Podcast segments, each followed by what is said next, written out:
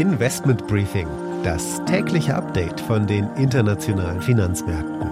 Ein The Pioneer Original. Bei europäischen Aktien ging es noch einmal deutlich bergab am gestrigen Tag. Der DAX, der schloss unter der Marke von 13.000.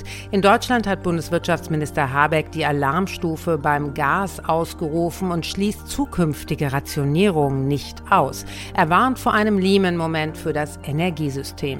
Die schlechter als erwartet ausgefallenen Einkaufsmanager-Indizes belasten, denn die hohe Inflation belastet wiederum die Dienstleister und die Industrie.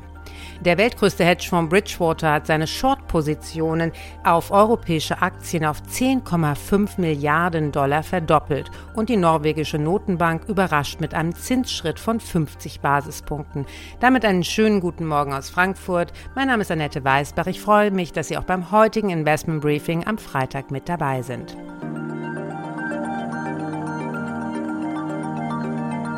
Der Blick auf die heutigen Themen. Bundeswirtschaftsminister Habeck hat die Alarmstufe für Gas ausgerufen. Ich habe mit Thomas Benedix gesprochen. Er ist Senior Portfolio Manager Commodities bei Union Investment.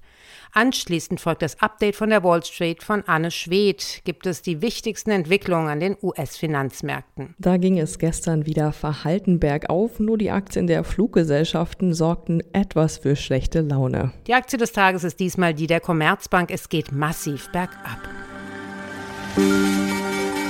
Das sind die Themen heute. Die komplette Ausgabe hören Sie als Teil unserer Pionierfamilie. Damit unterstützen Sie unabhängigen, werbefreien Journalismus.